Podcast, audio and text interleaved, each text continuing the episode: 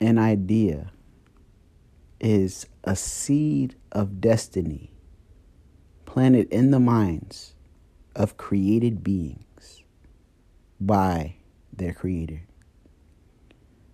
And it's important to take that and do something with that.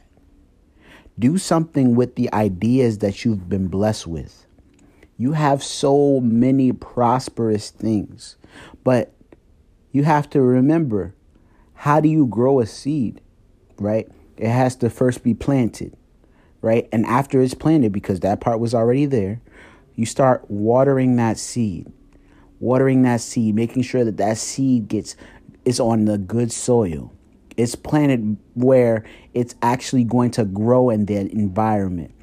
There has to be the sun protecting it, and then the main thing is time. When you have these things planted inside of you, in your mind, when you have these ideas, when you let them grow with time, and let's let's kind of break it down a little bit. The watering and the the actual sun. The sun being it growing. Like I'll give you an example. Say um say I want to, you know, make a printer. So what do I have to do? And say there's no printers in the world right now. So I have to come up with the idea of the printer. Right? The sun can be the vision. So I have to take it from my mind and put it on a piece of paper. So I actually have to write it down. I have to draw it out. I have to say what goes where. Where where does this um this this uh, logo go? Where where can you take out the paper?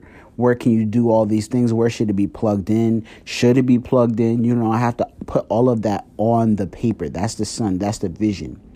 But watering that goal is actually bringing that thing to life, right? The more you're watering that thing, the more you're talking about that thing. Now, mind you, you don't have to talk to anybody else about this this idea until it's reality. But talking about it to yourself, sh- proving to yourself that it's possible, thinking as if it's impossible to fail. This is that water. This is that water. And the more that you water that thing, the more it's going to grow. So I believe that each and every one of you have the ability to do this.